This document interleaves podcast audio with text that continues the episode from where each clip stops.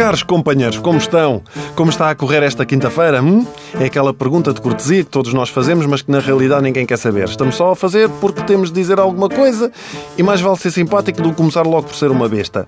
Bom, a propósito da falta de educação, esta semana estamos realmente aqui a analisar as escolas mais estranhas espalhadas pelo mundo por duas razões muito simples. A primeira, porque tenho de falar de alguma coisa para continuar a receber. E a segunda, porque há sempre alguém a queixar-se da escola onde anda ou a escola dos filhos, que é uma treta, não é?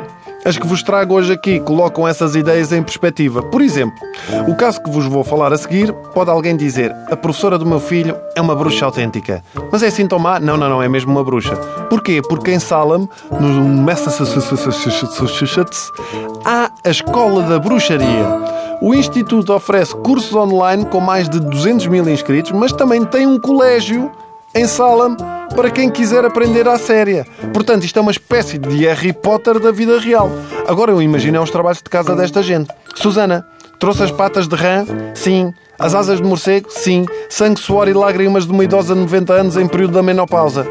Não, isso não encontrei. Não encontrou? Falta de material. Fica sem vassoura durante uma semana de castigo e vai, e vai para casa a pé. Ora, esta é uma escola para adultos, não é? Tal como existe outra que envolve outra espécie de bruxaria. Em Espanha, a prostituição é legal e por isso mesmo em Valência existe a Trabajo Ya, uma escola para aprender a arte mais antiga do mundo. Por apenas 100 euros, as senhoras, e alguns senhores se quiserem também, como é óbvio, aprendem um curso básico sobre o tema com a máxima descrição. Sendo que, obviamente, nesta escola vai tudo oral. Tal como no negócio da prostituição. Quer parecer-me também que as aulas têm todas a duração de uma hora, não é? Exceto se acabarem primeiro, mas pagam sempre o mesmo, ok? Agora onde é que são dadas as aulas? São num apartamento privado ou vão ao local? Na China existe, por exemplo, o Centro para a Educação Moral das Mulheres, que ensina nada mais nada menos como agarrar um marido rico. Há um ditado chinês que diz o seguinte: o casamento é uma profissão. E vai daí, houve alguém que se lembrou. Então, por que não ensinar isto mesmo?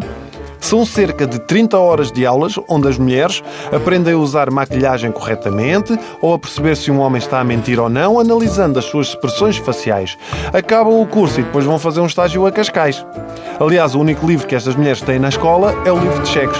Só um aviso. Eu dizia a todos os multimilionários portugueses, assim já para o velhote, antes de conhecerem uma namorada, ver onde é que ela estudou, ok? Só por uh, descargo de consciência.